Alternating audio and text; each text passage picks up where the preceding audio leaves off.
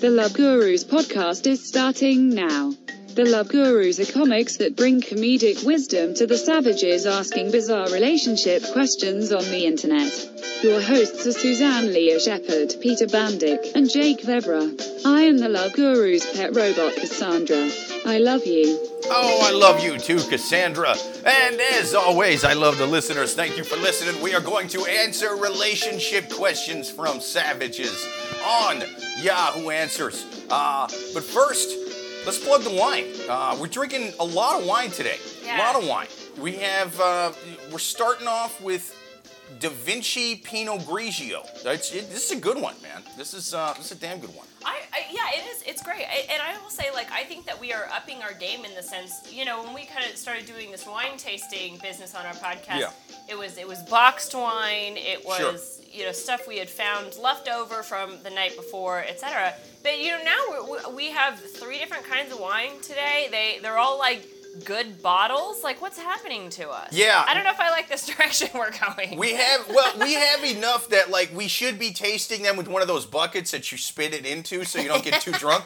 But we're not going to do that. We're just going to drink all that wine. Well, that's what I'm saying. And we're going to be loaded. We're just going to drink the wine, and then we would later drink the bucket. Yeah. So yeah. Spit it up later, yeah. That's true. It's bucket wine. Bucket wine was my favorite Dolly Parton song. The bucket wine is the only one that's one step below boxed wine. Yeah. Uh-huh. It's brewed right in a bucket and served in a bucket and drank out of a bucket. Stomped in a bucket. Puked back into a bucket. It's but also to be fair, back in the Roman days, that still was perfectly. It would have vomit in it, and they'd still drink it. We're kind of being prima donnas by saying we're too good for bucket wine. That's true. I have been listening to a lot of Dan Carlin's Hardcore History podcast, and that's one thing he used to stress on there. Not only was there a lot of murder and torture back then, terrible fucking wine, and so it makes you appreciate it. Yeah. But we actually have 2 hilarious guests today. First up. They're both pointing to each other. We're gonna flip a coin. Eeny, meeny, miny. Jonathan Ziegel, thank you for being on the show, man. Hilarious comic. Yeah. No. Follow Jonathan on social media. Hilarious stand-up comic. You got any shows coming up you want to plug? Yeah, sure. This Monday, actually, roast beef. People battle and make fun of each other. It's a very healthy environment. Bobby and I actually just battled last month. Nice. Had a super good time, and come through Monday night, roast beef. And where is roast beef? Bar 9, Hell's Kitchen. Good bar. Great show, too. Yeah, super fun show. Roast beef. Suzanne battles on it. Yeah. Judges it sometimes. Yeah. It's a supportive roast battle, if such a thing exists, but it does in that nice. Space. So it's a safe space where you call each other ethnic slurs and things like that. Yeah, it's a safe space it's a safe space where everyone can really show their true colors and let their hair down, get a little loose. People get loose in that bar. That's cool. I like that. With no judgment. Speaking of hilarious roasters, always funny, great roaster. And very, very, very buffed up, man. Very buffed. Showing his biceps on Pride Day, which unclear how I'm supposed to interpret that, but I think you guys interpret that a different way. Yeah. No, I came from downtown. But Bobby Sheehan, hilarious comic, man. Thank you for being on the show. Hello. Yeah, dude. Any shows you want to plug coming up? I am actually doing roast beef tomorrow. Roast beef? Yeah, I'm doing John's show. People, go see roast beef tomorrow. We're doing the first tag team roast battle. That's right. Yeah, it's me and Pauline Murphy, who is my mom.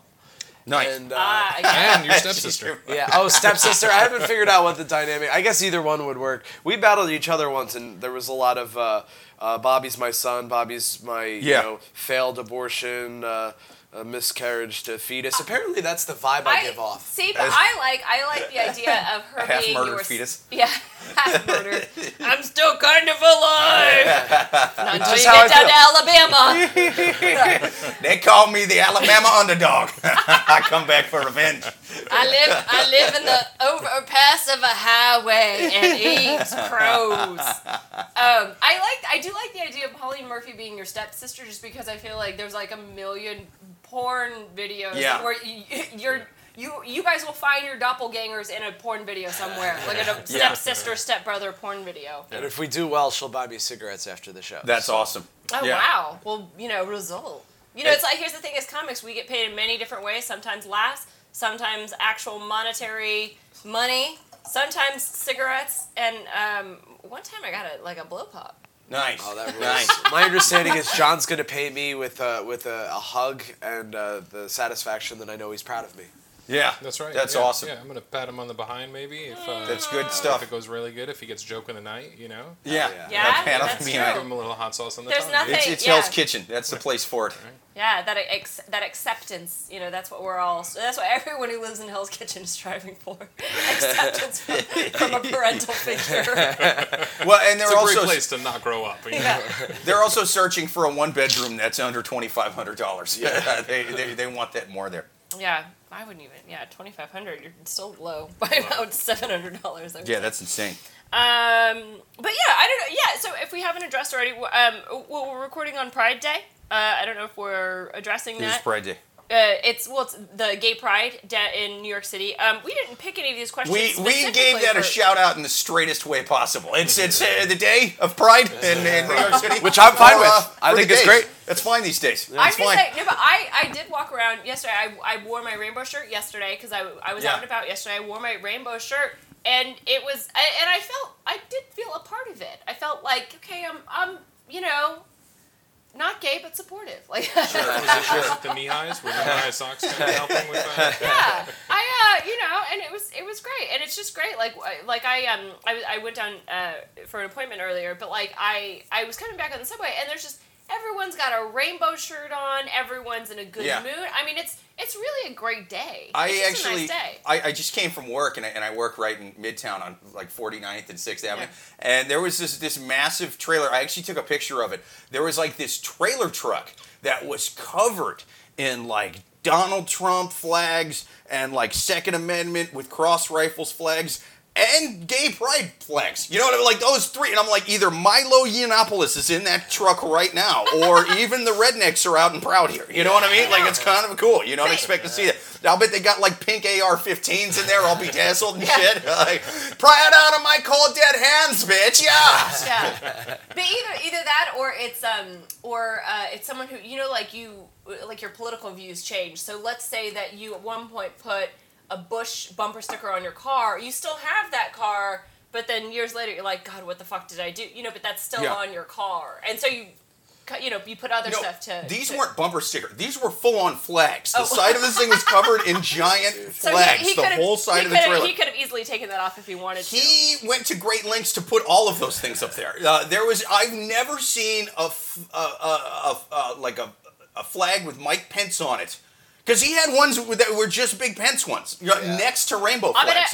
Pence and pride, those aren't a contradiction, I don't think. Yeah, he had Pence pride. He had Pence pride. No, but I think that's a Mike Pence's gay joke. But I think, who I think it was that owned that truck was Billy Bush. From the... Yeah, that's right. The infomercial guy, right? The guy that... Grab him by the pussy. Yeah, the grab him by the pussy guy that Trump was talking to when he said, I just grab him by the pussy...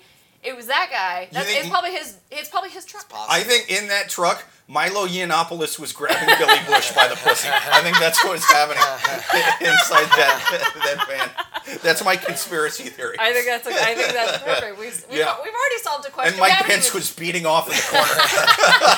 Well, now it's progressive. I'm not upset about it. That was Mike Pence's ultimate cop dream. That rules. As Milo taunted him, everyone's proud but the Gimp boy today. Right, Gimp boy.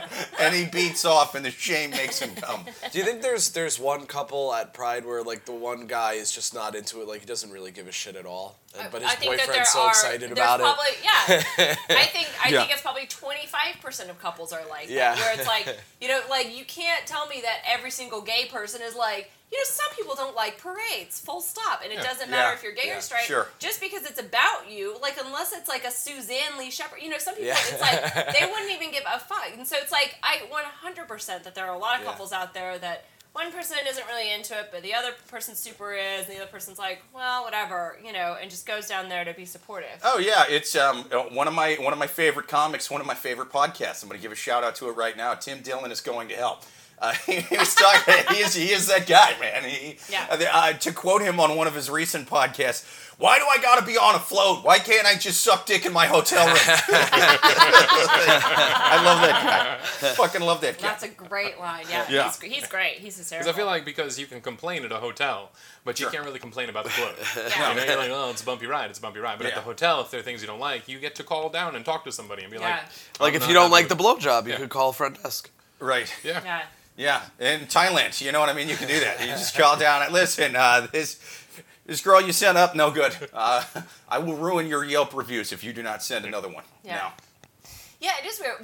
We coincidentally got in our building, we got into the elevator with what I think was a grinder hookup, like a random grinder hookup yesterday. So this guy gets into the elevator with us, and he's got a rainbow shirt on, and he's looking at the buttons, and there's not that many buttons, but he can't work out which button. He's like, "Where's number 7? And we're like, there. Like, he can't find the number 7, and he was, he clearly had no idea where he was going, and he had, this Pride shirt, and we're like, you have never been here before. Yeah. We think that you're going to get your dick sucked. And you're like, are you fucking? Yeah. And you know what? And the only thing that was bad about that situation is that my boyfriend and I went back to our apartment, and we're like, our day's not going to be near as good as those guys. Our day sucks. Well, not unless he finds the right apartment. That's going to be weird if he's knocking on the wrong door. Catfished by the 91-year-old on the 7th floor. It could happen. Yeah. He knocks on the door. He thinks the guy's playing coy. You know what I mean? Like, oh, you thought I was the pizza guy, huh? Is that what gets you off, Big Papa? Yeah. Huh? You want me to deliver them pizzas? It's like sometimes if your genitals get so old and wrinkly, you can't tell if it's a penis or a vagina. You know what I mean? Sure. It's like you can sort of fashion one out of the other. That's what my grandma told me before she passed. Yeah. Actually, his grandma showed me before she passed. It was actually her dying wish was to fuck Jake Vevera. Yeah. I appreciate that you did that for her. She was like, "Mommy, get a rubber band, make me a penis." I don't think the Make-A-Wish Foundation should stop at 18 years old. You know what I'm saying? I'm just in that hospice doing the Lord's work. That is a fucking great idea. The Make-A-Wish Foundation should be from 0 to 18 years old. Then it should start back up again about 80. Oh, I haven't been dicked down since 1968. If you're going to volunteer, they should just make a cast of your dick. They should just mold your dick and send it to everyone over 80 and be like, "You're welcome." Yeah. But then they also send... It's like when you get your AARP card. It's just also Bobby Sheehan's dick. Well, yeah. Last time I got dick that didn't have a blue pill that it needed, Ronald Reagan was just a washed-up moving star who nobody thought ever had a chance in a general election. You think about how much less they would spend on Medicaid if they also just sent out Bobby Sheehan's dick when you got your Medicaid card. Probably easier to swallow than those pills. But it tastes so much worse. That's how they jam them down their throat. Yeah. Bobby Sheehan. To make sure you take all your pills, Bobby Sheehan. Oh my God, three sizes. Your dick could be like the pill shooter. Like they put your dick in their mouth and then just shoots the pills that they need. Like Pence. Yeah, like Pence. They got their pills and then they see my dick and I'm like, but I'm a good personality though. You can have, the balls could be like the little airbag, so you just pump the balls and then that's what shoots the... Hell yes. That's what shoots the pills in their mouth. I'm getting hard just thinking about it, to be honest. That's a win-win situation. She gets to live another day, and so do I. Yeah. I'm glad that we've helped the elderly on this podcast. We're not just helping relationship advice. Yeah. You know what I mean? We're helping the Kickstarter page. Yeah, dude, we're helping people in Florida, man. It's great. I think you guys ready for your first question? Let's help this out. All right. First question on the Love Gurus, people. If you have a question that you would like to write to the podcast, write it to loveguruspodcast@yahoo.com. First question. Going through a marriage crisis, how to deal with it. I'm a 37-year-old woman and have been married to my husband for 13 years. Our sex life is completely uninteresting to me, and I'm not getting what I want, and I haven't been for some time. The truth is, I've been dying, and I mean dying, to have sexual experiences with another man, specifically a black American man. I was just going to say, Bobby Sheehan's dick can help this problem, but that's kind of the opposite. That's out the window. And it doesn't stop there. I go as far as dreaming and thinking about dating one seriously and how attractive they are, how much I love their brown skin, their lips, their features. I know I sound crazy because I've been married for so long, but my marriage was arranged back then because our parents are traditional. I don't know what to do because my husband is my best friend, but the sex is pretty bad. Not a whole lot of swirl in the arranged marriages. Yeah. Usually, not a lot of biracial kids out of arranged marriages, I've noticed. It's not a lot of arranged cuckolding either. No. Exactly. No. Yeah. But well, certain Amish towns back where I'm from, you know, they get a little weird with it. Yeah. So, yeah. I'm churning some fucking butter while I was coked up back in the day. So she says, it gets to the point where I've used black condoms on my husband and turn on the NBA game. Oh,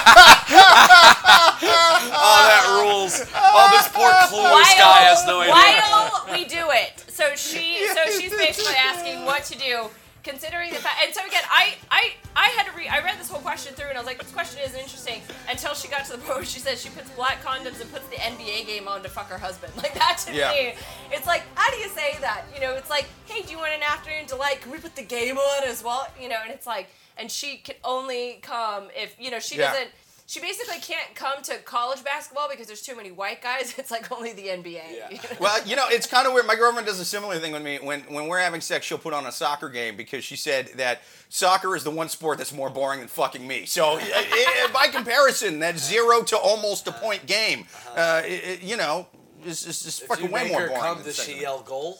So every now and then, a shaved-head soccer hooligan will jump out of the closet and stab one of us with a broken beer bottle. It's a very authentic experience.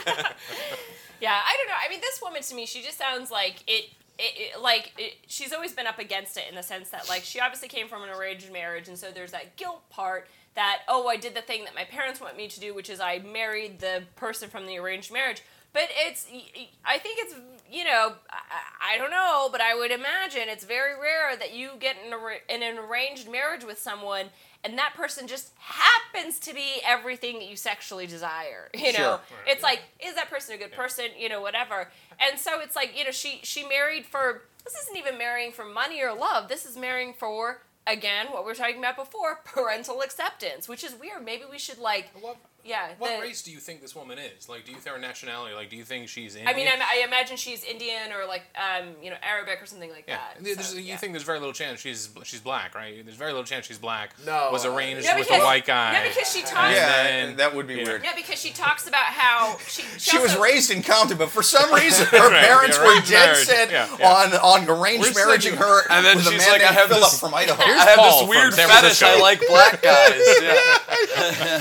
I said, but Mom, why can't I just marry one of the guys I went to high school with? And she was like, shut up, Shaniqua. You're marrying Philip. Yeah, but also because of how she sort of talks about black people, she's like, oh, there's, you know, she's sort of like, she clearly, I think, like, doesn't even have any black friends, it would seem, because she, you know, she's like describing black people as like these other people that are also on the planet. It's like super exotic to her. Yeah, she doesn't really get out. She's not like, oh man, you know, sometimes I look at my friend Mark and he just, God, he's just so hot, you know. Right. She's almost like your aunt that whispers black when she's describing someone.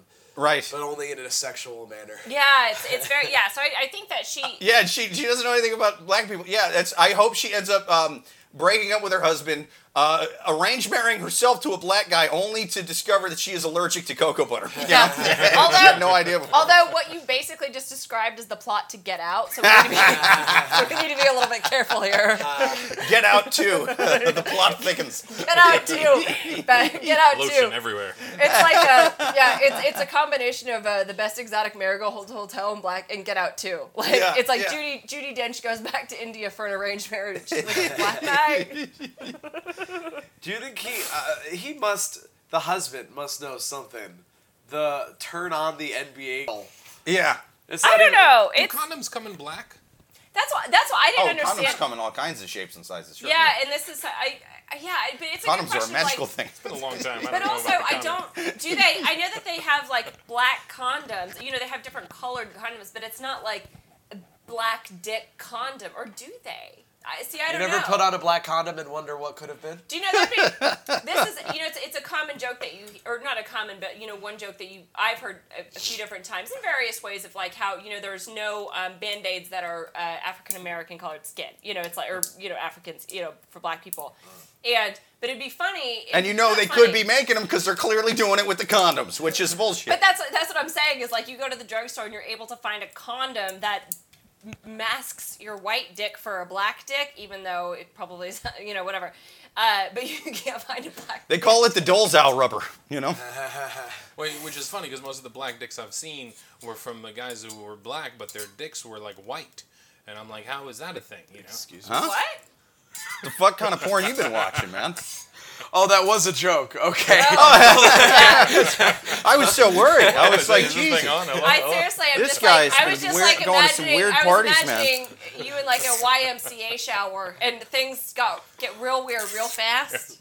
Well, you know? John's a closeted gay guy and only likes men with alopecia. This is interesting. I have a vitiligo fetish. Yeah. A very specific one. He sees like some discoloration on someone's brow bone. He's in. Yeah, I don't know. I mean, I think that here's the thing is, like, you know, there are two parts to this. One is that she's been married for 13 years and the sex has gotten boring. That's issue number one. Yeah. The second issue is that she just didn't marry someone that she's attracted to at all. Yeah. So it's, you know, so it's one of these things of, like, if she wants to be happy and you know, if she wants to fulfill the sexual desire, because that's what it kind of sounds like. It kind of sounds like he's fine in every other department as far as, like, you know, whatever, you know, their daily life. But it's just, like, the sex part. And so she's like, listen, I've been in this marriage for 13 years. I've got the 13-year itch. I need to get out.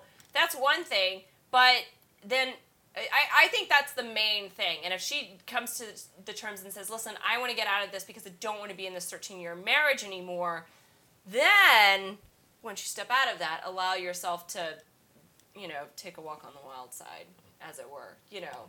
But I don't know. I mean, or the other thing is, because some people also believe in, like, the cheat but don't tell sort of thing. So if she goes and out and has sex with a black guy and well, it's better than cheating and telling. That's never worked out for me at all. That's never gone well. But it's like she goes out, has sex with a black guy, and then just and doesn't tell her husband about it, but then also doesn't like it. You know, then it's kind of like, whew, glad I didn't throw everything away for something that wasn't that great.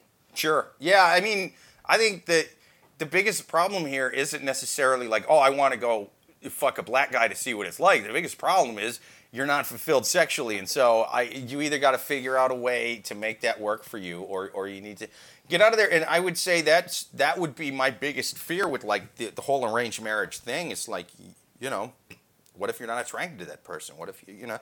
Yeah. And they say that's supposed to weigh into it. You know, there's like a whole process with it. And I've heard people on TV explain it to where it kind of does make a little bit of sense, where they were like, well, arranged marriage takes lots of things into consideration, including are you attracted to them, because that does have to be there when you do meet each other. Yeah.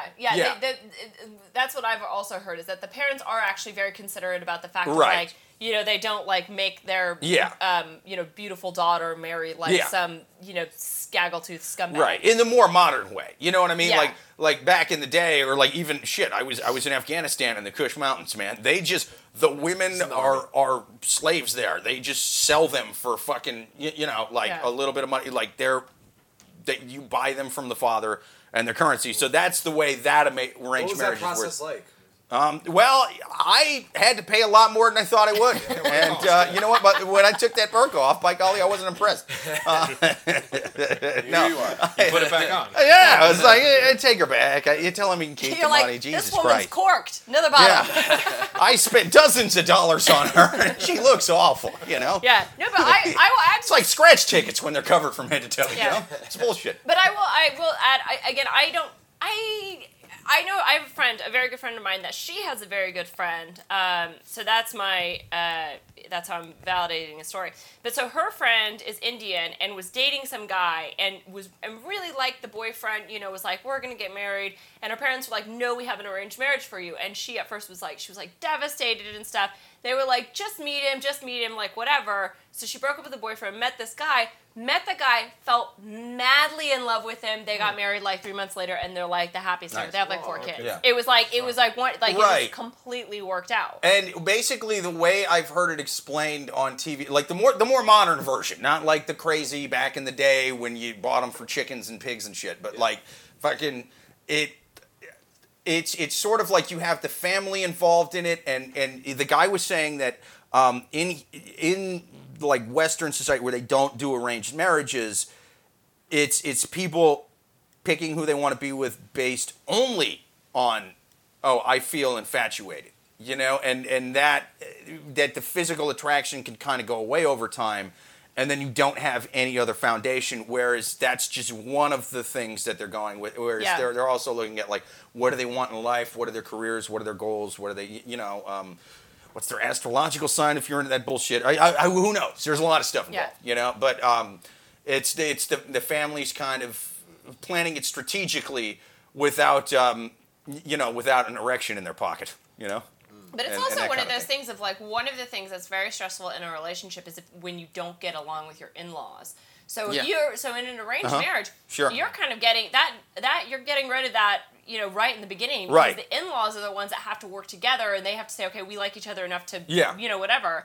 And so it's like, so that is a big, you know, relief off of your shoulders. Our marriages here are more like boxing, whereas their marriages are more like baseball or football or something. It's very much a team sport. Yeah, you know, exactly. It's kind of what's going on.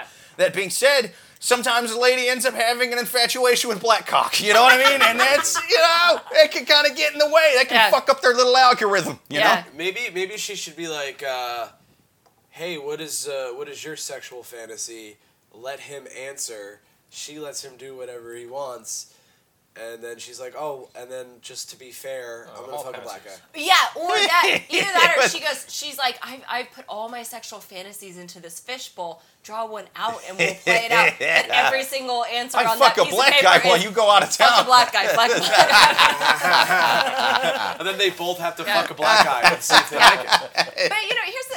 then he loved it way more than she did. She turned out, it was like, nah, it wasn't that great. You know what I mean? It's really overhyped, the whole thing. And he was just like, fuck you, bitch. That's who I am. You know, and now he's off to the races. Don't you think, like, speaking of arranged marriages, don't you think that the person who would be the best at arranging marriages would be Wendy Williams? You know what I mean? Like, maybe before the last year and a half. I don't know anymore.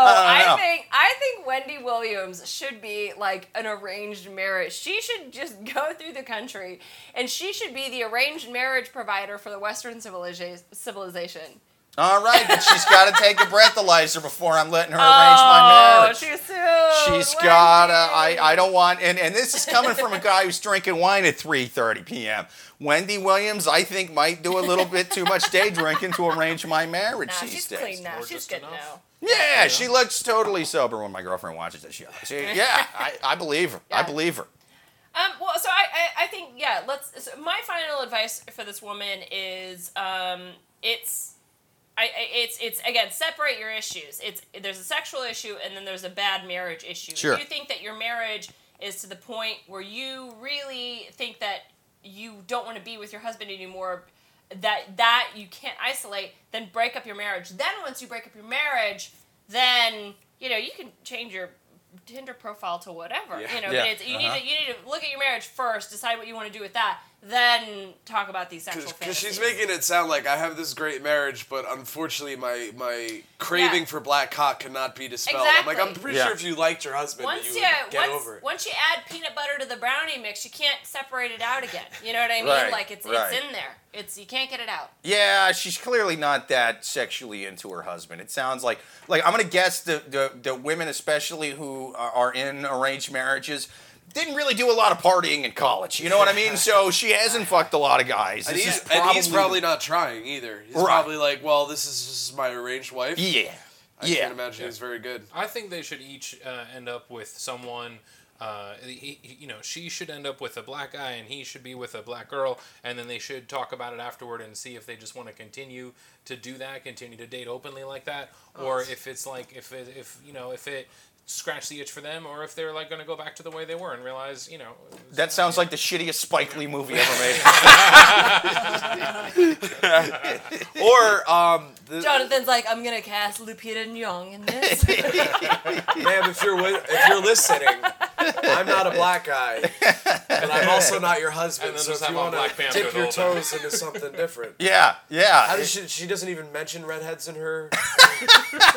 Because that's kind of different as far as white people goes. That's pretty different. You know, it's weird. I think that in the entirety that I've been involved in the Love Gurus, no one's ever written in saying I've got a thing for redheads. Oh, well, I don't think that was necessarily something you needed to say. It even, you know, and did you honestly search for a hashtag Irish pubes? Did you search for? She didn't want to bring this up because she didn't want to offend you, but it says at the bottom, I'm arranged married to the only ginger in India. It's fucking awful. Oh, girlfriend, you got to get out. Damn. Oh, well, I think we answered that question. I think we did too. Next question on the Love Gurus. People, share us on social media. Give us 5 stars on iTunes. You know we fucking earned it. Greatest podcast you ever heard. All right, question number 2. Should I travel to a different country, spending thousands of dollars just to get introduced to her parents when she doesn't even trust me with their phone numbers? We're in a relationship for 4 to 5 months. She lives 3,000 kilometers away in a different country. We believe we are in a serious relationship, though we fight a lot. To take the relationship to the next step, I ask her to involve each other's family, just to acknowledge that we're in a relationship and introduce ourselves. Also, share one family member's phone number in case of emergency situations. But she doesn't even want to do that. She says she doesn't trust me enough with her parents' phone number or anyone in her family. She thinks I don't deserve it yet because I haven't gone to go see her for real. So do you guys think I should go to her country, spend thousands of dollars, go through a complex visa process to meet a girl I love, and get to introduce myself to her parents now and establish myself as my boyfriend? What the fuck was that? No. This is why. What I like about this question is it's like he's such a catfish that he's like catfishing people on Yahoo Answers. You know what I mean? Yeah. I was just going to say, this is what happens when you actually write back to those Nigerian princes. You know what I mean? Like, oh, you're not trying to find money, you're trying to find true love. I got that. Sure. But, just give me money and come here. But there's a slice of me that does think that this is a genuine question, so that's why I included it. So basically the situation is that this a man and a woman found each other online, but they live 3,000 kilometers away, which you know he's obviously not American because he's using kilometers, whatever. So they live far away in different parts. They've never met in real life. So she's saying, and he's like, hey, give me, you know, someone in your family's phone number in case of emergency, a.k.a. you stop talking to me, I can call them and harass them, even though you probably have just ghosted me. So he wants that, and she's like, no, I'm not going to do that until you come and actually see me in person. And he's like, yo, is it worth this money to go see the person I love, quote unquote? You know, like, he's basically, this is why I think it's weird. It's like, he's like, I don't know if I should spend all this money on someone I love. It's like, if you don't want to, then it kind of sounds like you don't love them. Like, yeah, it's really just this guy knowing what he should do and just wanting people to agree with him. But he's so not confident that that's why he's being tricked into flying to Bulgaria to have one of his kidneys cut out, you know? That's, you know, is he's very impressionable. Again, another part of our Get Out, too. Uh-huh, yeah. It's this one's called He Should Have Stayed Out. He should have known to stay out. This was an easy one. He should have seen this one coming. And no one feels bad for him. You stay in the sunken place, you dumb fuck. Yeah, I'm concerned that he hasn't met and only has known for 4 months anyway. It sounds like he might not be the most stable guy. I just don't understand. And also, maybe like I was a little bit biased in picking this question because I've been watching that show 90 Day Fiancé, which just... And I know that a lot of it's fake for TV, but it just... There's still the idea of like literal strangers who have not ever met, live in different countries, come together and meet, and they're like, yeah, we're going to get married. Right. It's like, what the actual fuck? Never like, date a foreigner. I hear what you're saying. I see what you're painting out. I smell what you're stepping in. Stay with your own. We're reading through the last question. This guy started fantasizing about the swirl, and it went bad for her. You know, the message of this. This is a practical issue. I'm not saying that at all. It wasn't weird until you started getting defensive about it. I was the asshole until right now. My thing is that. You know, when I was online dating, it's if you chat to a guy online too much, it ruins it. There's too much buildup. You think you have too much of a connection when you meet. Then you meet them and you're kind of disappointed. Whereas if you just meet someone, kind of ask a couple key questions, ensure they're normal, and then say, okay, let's just go to a bar and meet or whatever. And then you meet, then there's no buildup, and you can build a relationship from that. So if this is the case, and so you're chatting to someone from Slovenia, and you guys are like, just fucking go to Slovenia, just do it. Doesn't he want to have sex with her? He's like, I gotta meet her parents. I'm like, what about also fucking? What are her parents gonna do in case of emergency? Like fucking infiltrate the U.S. the foreign healthcare system. Like, what are they gonna do? They're not very the emergency resource. Yeah, I mean, what a burden on the parents that they have to go through and make sure all your online boyfriends are notified if you're in the hospital. Yeah, my dad doesn't even. I have to walk him through how the Uber app works. I don't think he'll know how to. Svetlana and Boris are gonna help there. Yeah. You know. That's true. Yeah.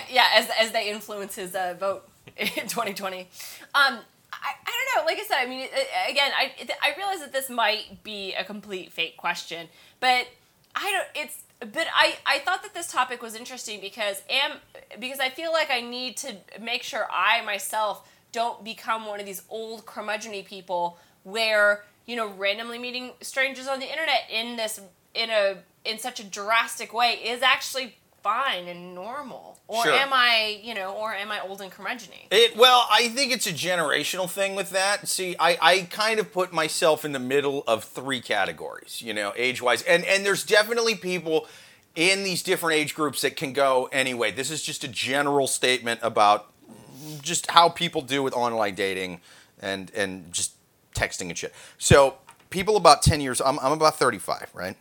You go about 10 years older than me, or I don't know. It's Sunday. I'm dating. It's mid-30s. We go something, but about 10 years older than me or more. Not good with text messaging. You know what I mean? And I'm not even saying not necessarily not good with it. I'm saying it's not conversational. I'm saying when you get text messages from somebody who's about 10 years older than 35 or more, generally speaking, it tends to be very direct to the point. Where are we meeting? Where's the restaurant? It is blank. There's not a lot of punctuation. There's not a whole lot of... It's only used in necessity, not for entertainment. Unnecessary ellipses. Right. I would think. Yeah. It's just, here's the information, here's what you need, here's the cliff notes to whatever the fuck we're texting. No emojis. Yeah. Can't even spell emojis. Yeah. They spell it with a G and shit, It's fucking ridiculous. But you go into my kind of age range within about 10 years, either way, great with texting. I can have conversations with people that I know via text messages, and there's going to be commas. It's going to read like somebody typed it into a book. Granted, a shitty book. I'm not a good writer, but an excerpt from a Judy Blume book, like that. Or sort of one of the letters. If I'm sexting, it's going to be a letter. It's not to Playboy, but to Hawk, one of them where the women didn't even have makeup on, and most of the letters, it was a guy writing in a second language, just Hawk. Man, that's Hawk. That rules. Yeah. We should start calling Bobby Sheehan Hawk. I've already started. Hawk's coming over. But I can write and I can have conversations, but I have to know them. Whereas you go about 10 years younger than me or younger, and not only can they have conversations via text messages, but they can meet a complete stranger that they've never met before, have conversations with them, and feel like they're developing some type of relationship. Yeah. There's no holding back. It's not sort of hey, let's get warmed up to each other. Right. It's like that that involuntary vomiting of whatever's just happened to you in the last 24 hours, whether it's personal or not. Personal is a very arbitrary thing almost. Sure. Yeah. Yeah. Right. Exactly. And so that's what I think it is. Is I think if you're sort of like in our age group, and there's definitely exceptions to this on in every single one of those age groups, right? But I think in general, if you're at about like 80-85% of the people in that age group, that's the way it's going to be. People that are kind of like in their 30s or early 40s or whatever, I agree with that. Can't really meet people via text message. That's it. You know, whereas younger people can. And that's just like, oh, I've been developing a relationship with this person. That show Catfish on MTV is based on that. There's nobody 45 on that fucking show. It just doesn't happen, you know? Yeah, right. Which again proves the point that everyone age, you know, it's what people in our generation are looked at as creeps. There's so many times when I walk into a bar and people are like, fucking creep. I deserve it because maybe I'm there trying to catfish someone. Right. Yeah. So it's like a hot 25-year-old, and I'm like, "Come here, Benji." Uh-huh.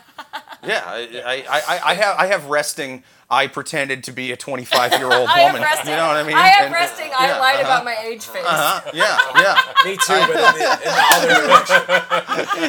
but in the other direction.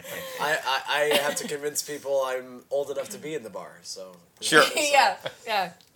Bobby Sheehan has to put his head through. Please, sir, can I come in? I swear I'm 21. You should let your it's not a fake ID. No. I just want Bobby Sheehan to be cast in an Oliver Twist play. That would be cool. I'll do it, dude. Yeah. I'll be in that play as long as I'm getting pussy the whole time. which is the real twist of the whole. This guy is probably weird though, right? He's probably a weirdo. I think both of these. In my opinion, if someone were to hold a Bobby Sheehan penis to my head and say pick one, I would guess. That he's weird, she's weird. That was going to be the plot in Taken 4. And finally Liam Neeson was like, no more of these fucking things. Yeah. You know, how many times is my daughter going to get kidnapped and sold into the sex slavery before the name of the movie is just bad parenting? And I will not look at Bobby Sheehan naked, you know? Yeah. I'm turning the script in. You hear the gun cock and it's my balls. I think... He'd be doing an interview 10 years from now going, the ginger bastard, you know? And like he would be hating on gingers randomly in interviews and getting people to hate him. But definitely, like, what would happen is that what leads him to the clue is that Bobby Sheehan left a ginger hair at the scene of the crime, and so that's how Liam Neeson eventually is able to find his way. He puts a stray pube in his mouth and he goes Irish. He's able to work out what strand of ginger you are, and then therefore like can track your family.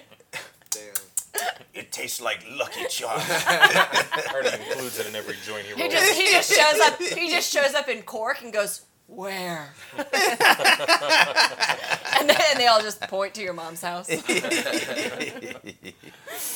I think my advice to this guy is don't do it. Don't go there. Just continue to talk to her online, jerk off online, because you both seem like fake weird people. Well, why not just maybe don't make it the point of your excursion then? Why doesn't he go on vacation to wherever this country is, see the castle or whatever, and then I'll swing by this girl's house if she's real.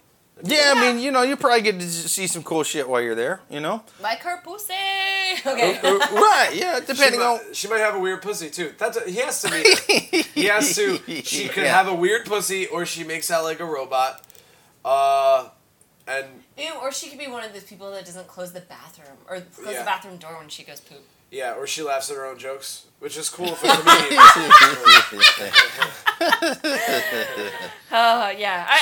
She laughs at all jokes except for jokes about weird pussy. That topic she finds very offensive. It's a very personal subject for her. What do you think the likelihood is that they fell in love and not that anyone within a 10-mile radius of them is not interested?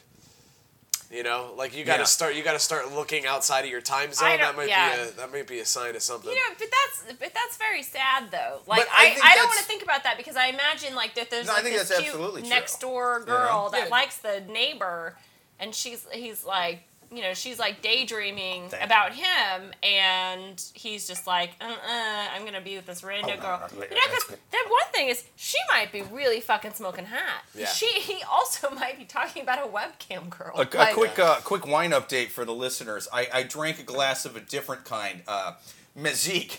It says Sauvignon Blanc and Pinot Grigio. No way! I'm like, what do you... Okay, they either mix two kinds together, or they don't know anything about wine, and they're going, it is as good as Sauvignon Blanc and Pinot Grigio. Yeah, they have no idea what they're talking about. This is the classic make-your-own rosé. Oh, my God, I have to have a glass of that once we get out. It's, honestly, I started with Da Vinci and then went to that.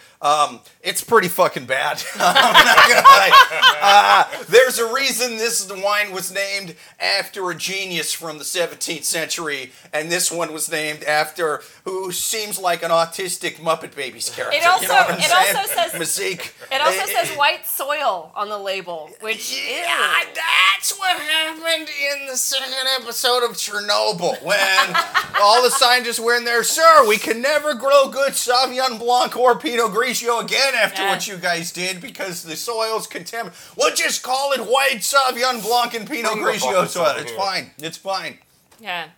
I think we answered that question. I think we did too. I think it's time for a quick commercial. Yeah, we already coincidence that, that was an arranged situation as well. You know, yeah. Very coincidental. Mm-hmm. Yeah. That's step one of the arranged marriage, and I think this guy should do what that lady wished she did before he goes over there. He's got to try black cock. You know, that's my advice to that fucking guy. Listeners, we're gonna take a quick commercial break. Fill up our wine glasses. I suggest you do the same. Do what you need to do. Fill up your wine glasses. Take a leak. Try black cock. Do what you need to do to enjoy the rest of the podcast. Until a couple minutes from now. Later.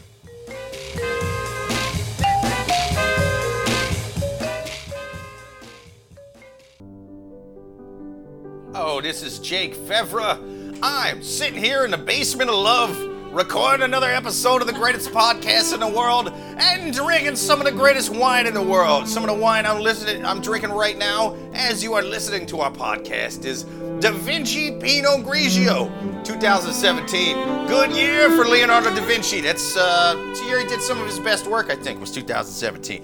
Anyway, I don't know who he is. I've just heard of him. But yeah. The front cover's got I don't think that's really Leonardo da Vinci. I think it's some hot lady he painted one time. And, either way, it's great. It is smooth. It's punchy where it needs to be. You get notes of fruitiness, notes of herbs. Da Vinci! A wine for fucking geniuses, people. Get you some.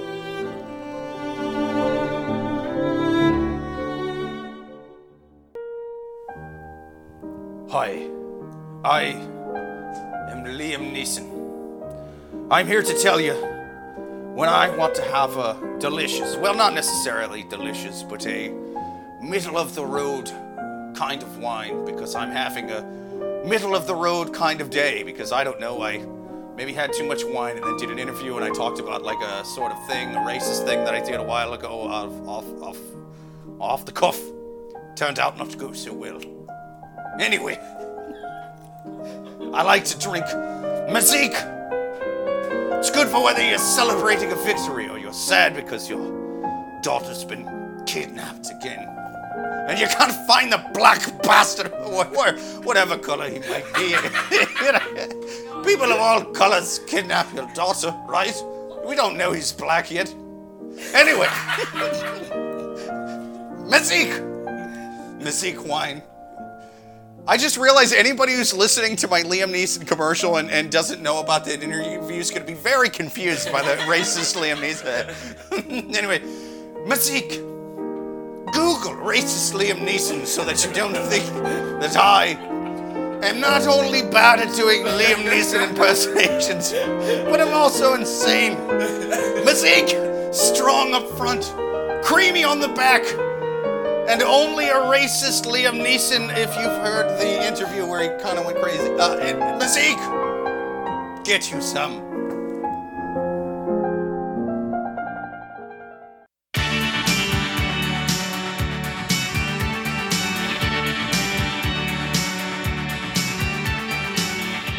They say that you can lead a horse to water, but you can't make him drink. However, you can give him advice for his dumb dating questions from the Love Gurus as he dies of thirst.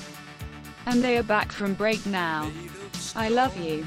Oh, goddammit, I love you too, Cassandra.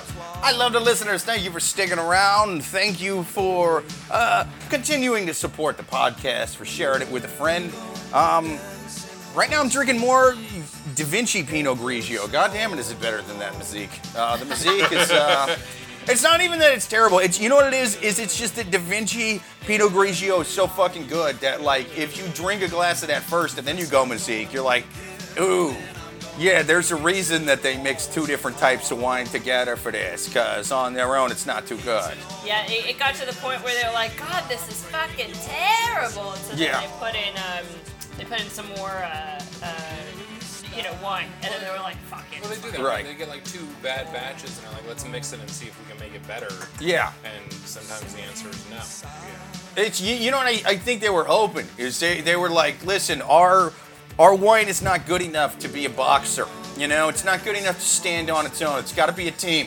We're hoping that, you know, the best flavors of our Pinot Grigio combined with our best flavors of our Sauvignon Blanc didn't. It sounds very similar to how Beyonce's career was launched, and then eventually that wine got better with time, and then then that's why Beyonce could have a solo career. At first, it was like, ooh, no, Beyonce by herself, no, let's get Kelly Rowland and whoever else in there. Sure. But then it got better. But then they perfected that wine, right. And now they were able to release it by itself. Or like Sting's solo career. You know, am I saying that this bottle is as good as Sting's solo albums? Fuck no. That man has the voice of an angel, all right? But it does taste just like his bed sheets after 8 hours of tantric sex at the age of 65. Yeah. And gets you just as drunk, too. Yeah. So it works. Trudy is not fantasizing about any other, he's not fantasizing about a black man, Yeah. She's satisfied with, what's his face? Yeah, with Sting. Old Stingy Poo. I'll sting a wing a ding ding dong. That's also what he calls his penis. You sleep with the sting, you get the stinger. Yeah, that's what he's all about. Anyway, we are going to do another question on the Love Gurus. People, if you got a question, write it to the loveguruspodcast@yahoo.com. Okay, question number 3. Am I overreacting to my girlfriend's past? My girlfriend and I have been together for 2 years now, and there's no doubt that I love this girl and want to spend the rest of my life with her. There are some things that bother me, and I wish they wouldn't. But to start off, when we first got together, I was a virgin and she wasn't. So she had been with 2 other guys. Although she tries to make it seem like not a big deal. Well, she ain't getting arranged marriage in my village. I'll tell you that right now. That loosey-goosey trollop. I know that she's been with each of them at least 10 times. Whoa. Oh! She's had sex 20 times before him? Yeah. Imagine having sex 20 times. So it's something that I brought her, but the fact is that... so it's the other thing I don't like is that when a personal family member of hers talks to her about having sex, she says that I'm the only one she's ever been with. And that hurt me because I told her just to be honest with them, and all I get is, no, I'm not going to say that. So what? That to me is the weird part of this question. Yeah. So it's there's 2 things. It's the boyfriend being like, kind of bothered that she had sex before, even though he didn't, which is, whatever, an 18-year-old problem. But it's weird that he's like, when a personal family member, because family members are personal, let's just keep that in mind, talks to her about having sex, she is... Why is your fucking uncle coming up and being like, how many dudes have you fucked, Brenda?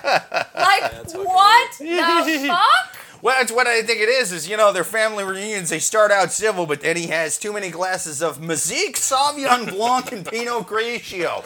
And the fucking guy gets insane, Yeah. And actually, it doesn't even say Pinot Grigio. Suzanne pointed this out during the break. It says Sauvignon Blanc and Pinot Gris. G-R-I-S. Maybe my brain just kind of...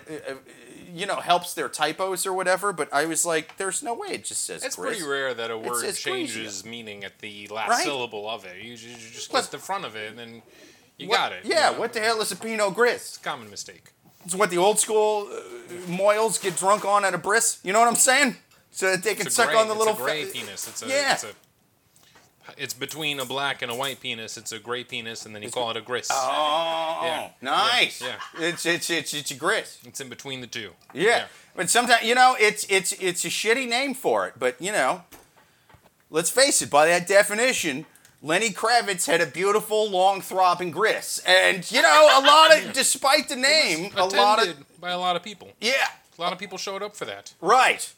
A lot of loving wives would straight up, you know, ruin the sanctity of their marriage just for one little toke on the tip of that gris. You know, that's a beautiful gris. I saw that fucking guy in the radio station not that long ago. Looks exactly like he did in the music video "Are You Gonna Go My Way?" When I was 7. He looks exactly the same now. Yes, that Lenny Kravitz. Yeah. Oh, that's a beautiful man. Yeah. Oh my fucking God, has not aged a day. Has not aged a day. I was 7. He looks the same now. I look like I could be his fucking uncle. You know, like I have no idea what this man's look. You look like you're old enough. You look like you're old enough to ask him how many sexual partners he's had as a personal family friend. And then it's gonna be. Member. Yeah, I'm gonna be like, Jesus Christ, that's so much more than mine. That's so many more than me. Like, you know, Jesus. How many drinks does it take to ask your relative's girlfriend how many sexual partners she has had? It's like, why? 2? Yeah. What's the over-under on that? I don't know. That's why George Bush stopped drinking.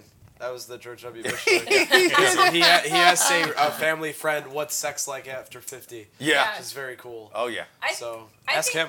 Yeah, but I think it's also, it's not even a question of how many drinks, it's how many days have you been drinking. Like, drinks, sure. Singular quantity of drinks has been out the window for years. You know, this is a hard bourbon drinker. But yeah, I mean, it's just such a funny thing that he's like, yeah, that also bothers me. And to me, this guy is... they have to be religious, and they don't have to be, but I'm assuming that they're religious because of the fact that. Yeah, it'd be weird if he was a hardcore atheist and he's like, "Listen, there's no such thing as God, and all these little rules in these books are bullshit. 2 men makes you a whore, you know.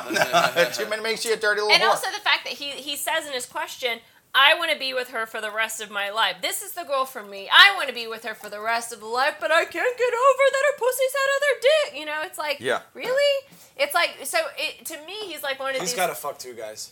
Yeah. I think that's fair. I think that he's, because... In front of her. Make her watch. Choose. Let her, They should be the same guys. Yeah. I agree with you, because, and the it's reason why... Weekend. Do it right on the float, you know? Yeah. Because, and the reason why is because he had sex with one girl and is ready to put his robe up for the rest of the rest of the female. He's like, "Do you know what? I had sex with this one girl. I do not need to fuck any other girls if this is what it's like." You know, so that means that... I kind of relate to that a little bit. I got it. Why, you know... No, I'm not going to win the lottery and then try more tickets. No. It's not part of my religion. It's just unfortunate. I get what you're saying, but my point was that he had sex and he was... And if he's, like, refusing to admit that he's gay... He's like, "Listen, if this is as good, you know, I will just stick with this one. You know, I'm not necessarily, but I understand. I love that line. I've won the lottery. I'm not going to buy it." That's pretty great.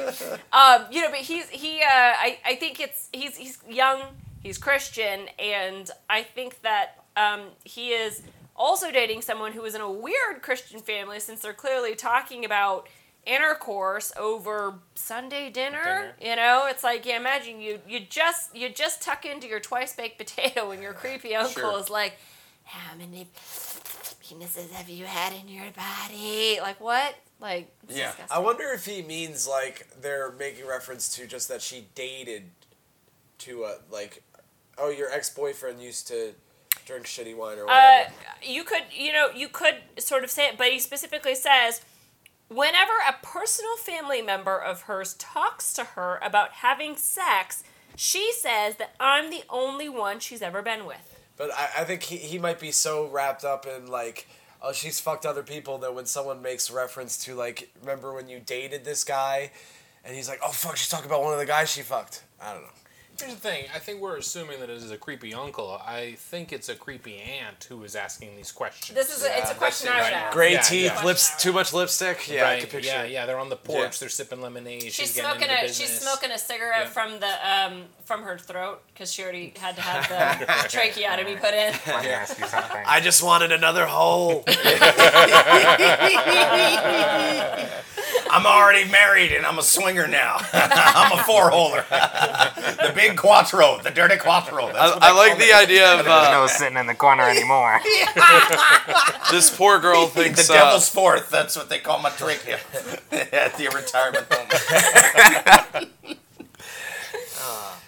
They call it a baker's orgy.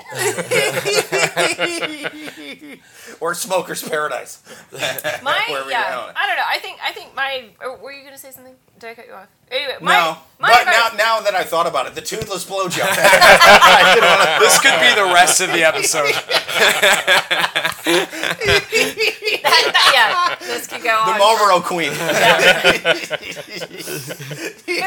So like I said, I think my advice for this guy is... The tar pit. Okay, I'm sorry. She's a Joe Campbell's. It's like the La Brea tar pits where the dinosaurs, the bones get stuck in the tar. Yeah. The La Brea tar pit. The foreskin fossil. Oh. It is as impressive as it is annoying. I can't help it. Oh, it's like I got Tourette's now that we're running. Trachea fucking. I've been waiting for this to happen. You're making it seem like it's off the cuff, but you have a notebook inside. I've been waiting years for this. All that work that you put in 4 years ago is really paying off. I don't know. My advice for this guy is I think he just needs to age 4 or 5 years, before he just sounds so young and he sounds so inexperienced and just so not full of like life experience that it's like just slow your roll. Like fine. I don't quite understand what he's upset about because the direction I thought the email was gonna go in was I'm insecure that she's more experienced than me, but then it turns into I'm insecure that she is not lying about her past to her creepy relatives. It just took such a weird left turn. Yeah, I don't like that she's lying about it. Like, what are you lying for? Like, just be like, I've been with two guys, and she's not lying at all. She's not lying to the relatives? Well, she's lying to the relatives, but she's not lying to the boyfriend. No, but I think lying to the relatives is a weird thing. Like, what kind of impression is she trying to give the relatives that she's like, no, I'm a virgin except for your... relative except for your whatever. Yeah. And then why is she doing that? See, I'm just so caught up on the fact that a relative is asking how many people that she's been with that I think that is like that's like literally irrelevant in my mind. Like I am blaming the relative in that situation. Yeah, weird. She could say, I fucked 8,000 people, and I still would be caught up on the fact that the relative's even asking the question. Yeah, but I think I think she's got one foot out the door because if she's like, all right, this is your issue, and I'm going to lie to your family about it. It's her family.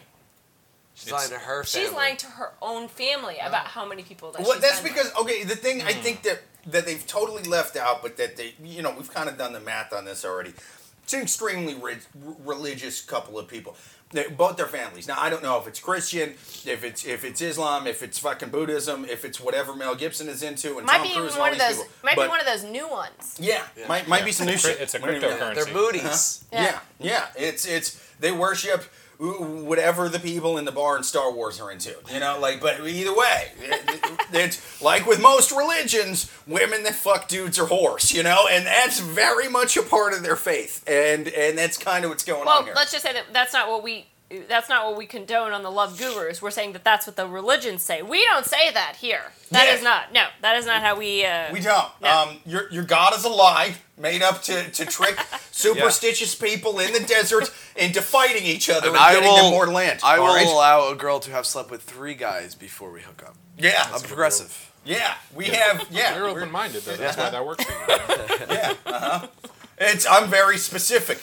More than 5, less than 28. I don't know why that. It was just told to me by a prophet in the dream. 36. That's my number. It's got to be 36. Do you guys have you ever had the how many people you've been with discussion?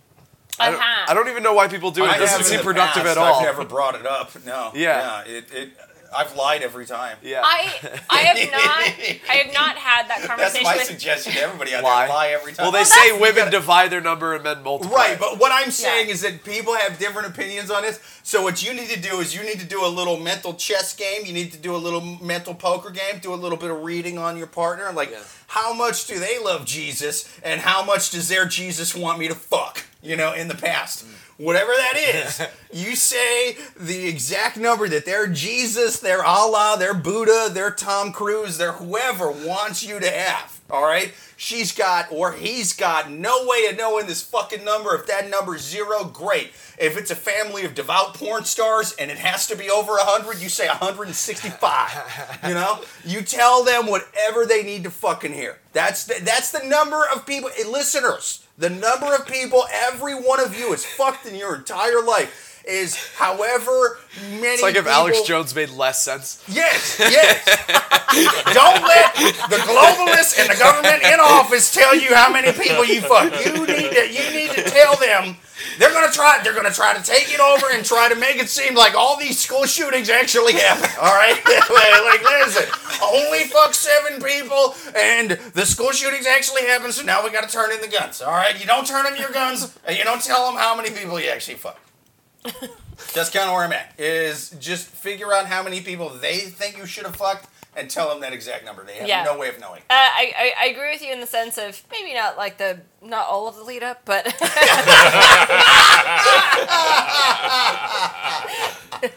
I agree with you in the sense of just say what you think they want to hear, because it so doesn't matter, it doesn't matter at all. So because I was just gonna say I have not had that conversation with my current boyfriend, because I also was like, it doesn't matter. And I haven't had it with the last few people I've dated, just because it doesn't matter. But I definitely had that conversation when I was 25. Yeah, oh my God. Yeah, it matters. People like to ask that when they're younger. But once you and the number is still older, it just nobody talks about it anymore. To be honest, look, I'm in my 30s. I spent a decent amount of time single. I don't know my exact number. Right? I can give you a ballpark. Mm-hmm. I can give you an accurate range. It's not a crazy wide range, but well, and that's the thing is it's also just it's because the other thing is. You should definitely be, if you're thinking, oh, I don't want to be someone who's been with too many people, you should certainly be leery of that person that's I've had sex with 37 different people, and then they can list them and go through. That is fucking way creepier than someone that's 100. That is way creepier. People don't make lists, and that just freaks me out. But that's what I'm saying, is that is someone who has detail for detail of, a number. And then there's someone who has a way higher number that's unless you're a documentarian, you shouldn't be doing that, Or so, if every time just meant a lot to you.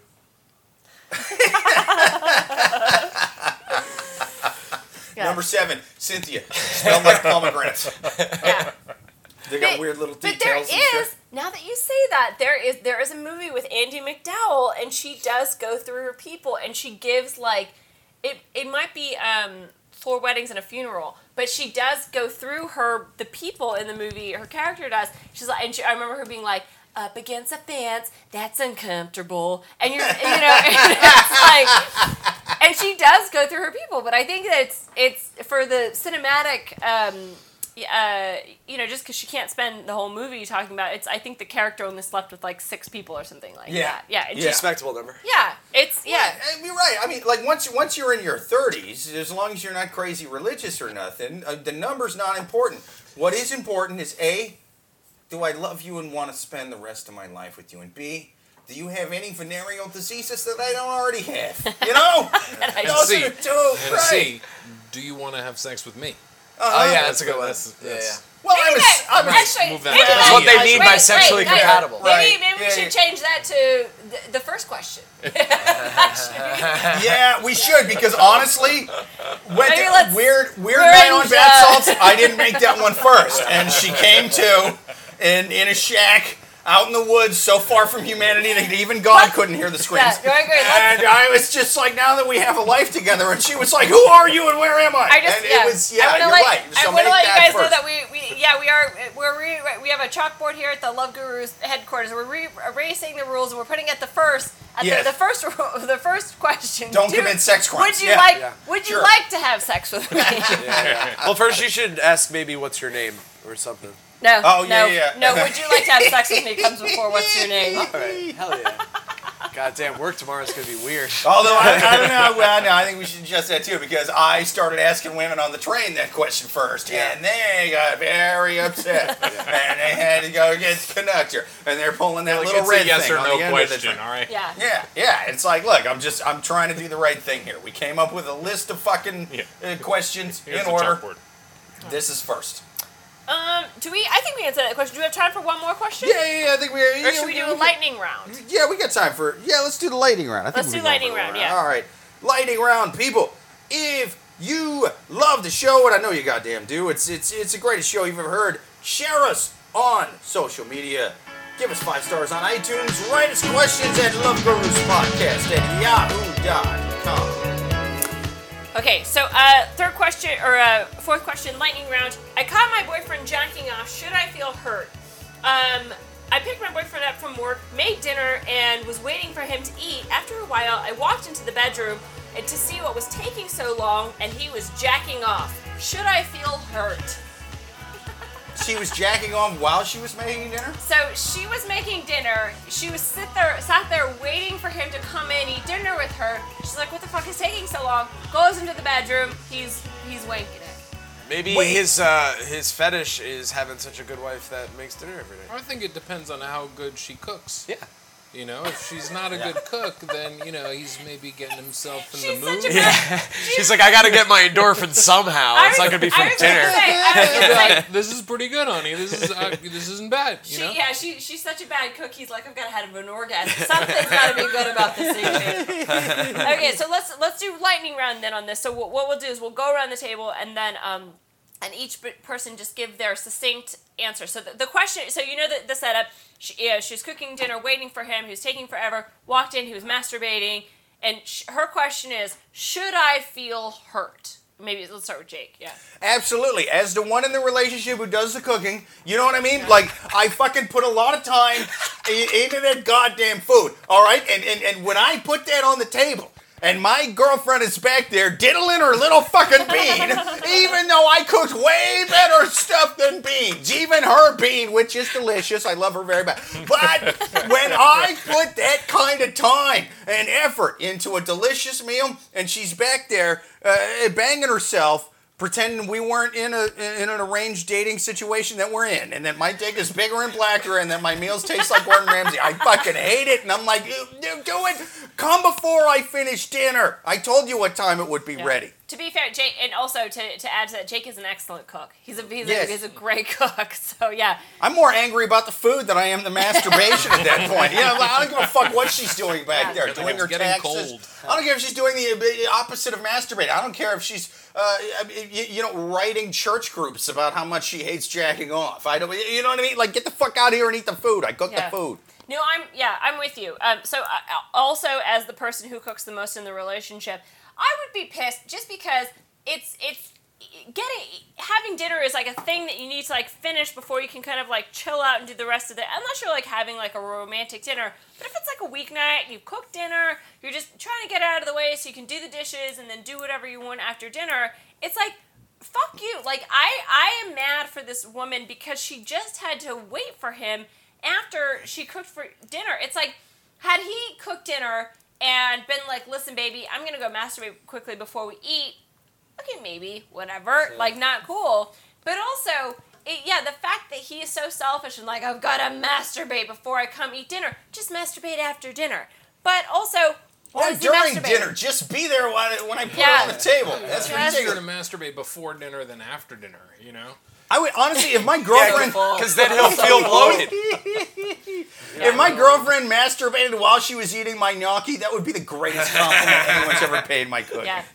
So that's my advice, is that, she should feel hurt because she went through an effort, and, and that if he's going to masturbate, do it on his own time, not when dinner's getting cold on the table. You know what I mean? There's starving kids in Africa. Yeah. Yeah. I feel like if I were her, I would be hurt, but then I'd also want to know, I would use it as a learning opportunity. All right, I'd want to understand why he's masturbating right while I'm making dinner, what is that? You know what I mean? The scrape of the spatula really. Yeah, really polishes him on. Isn't this great that I don't have to make dinner? Maybe that was enough. Yeah. It's I'm contributing to this relationship. I'll go longer later. You know, maybe that's his game plan. You know, he's like, or he was out now, bust one out later. You know, it's like maybe a little something for her. You know, she should learn. She should. You know, could be darker. Maybe he was diddled in back of a pizzeria. You know, and the smell of Italian food just gets him going. She walks in there and it's Bad by Michael Jackson playing in the background. Uh-huh. Yeah. It's just triggering. I don't know, man. Sometimes the penis wins. I kind of feel for the guy. I have a high sex drive. I understand. He wants to focus and pay attention to her day while he's eating dinner with her. I get it, dude. I've been late for church before because I had to jack off. So, well, so was the guy giving the sermon. Those guys are freaks. Yeah, man, I get it. I think that's an excellent summary to the question. It was a great way to wrap it up.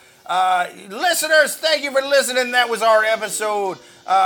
Go online, check out Jonathan Ziegel, check out Bobby Sheehan. Go to what is it? It's roast beef, right? Roast beef. Yeah. Roast beef. Roast beef, bar 9 tomorrow. Hell's Kitchen.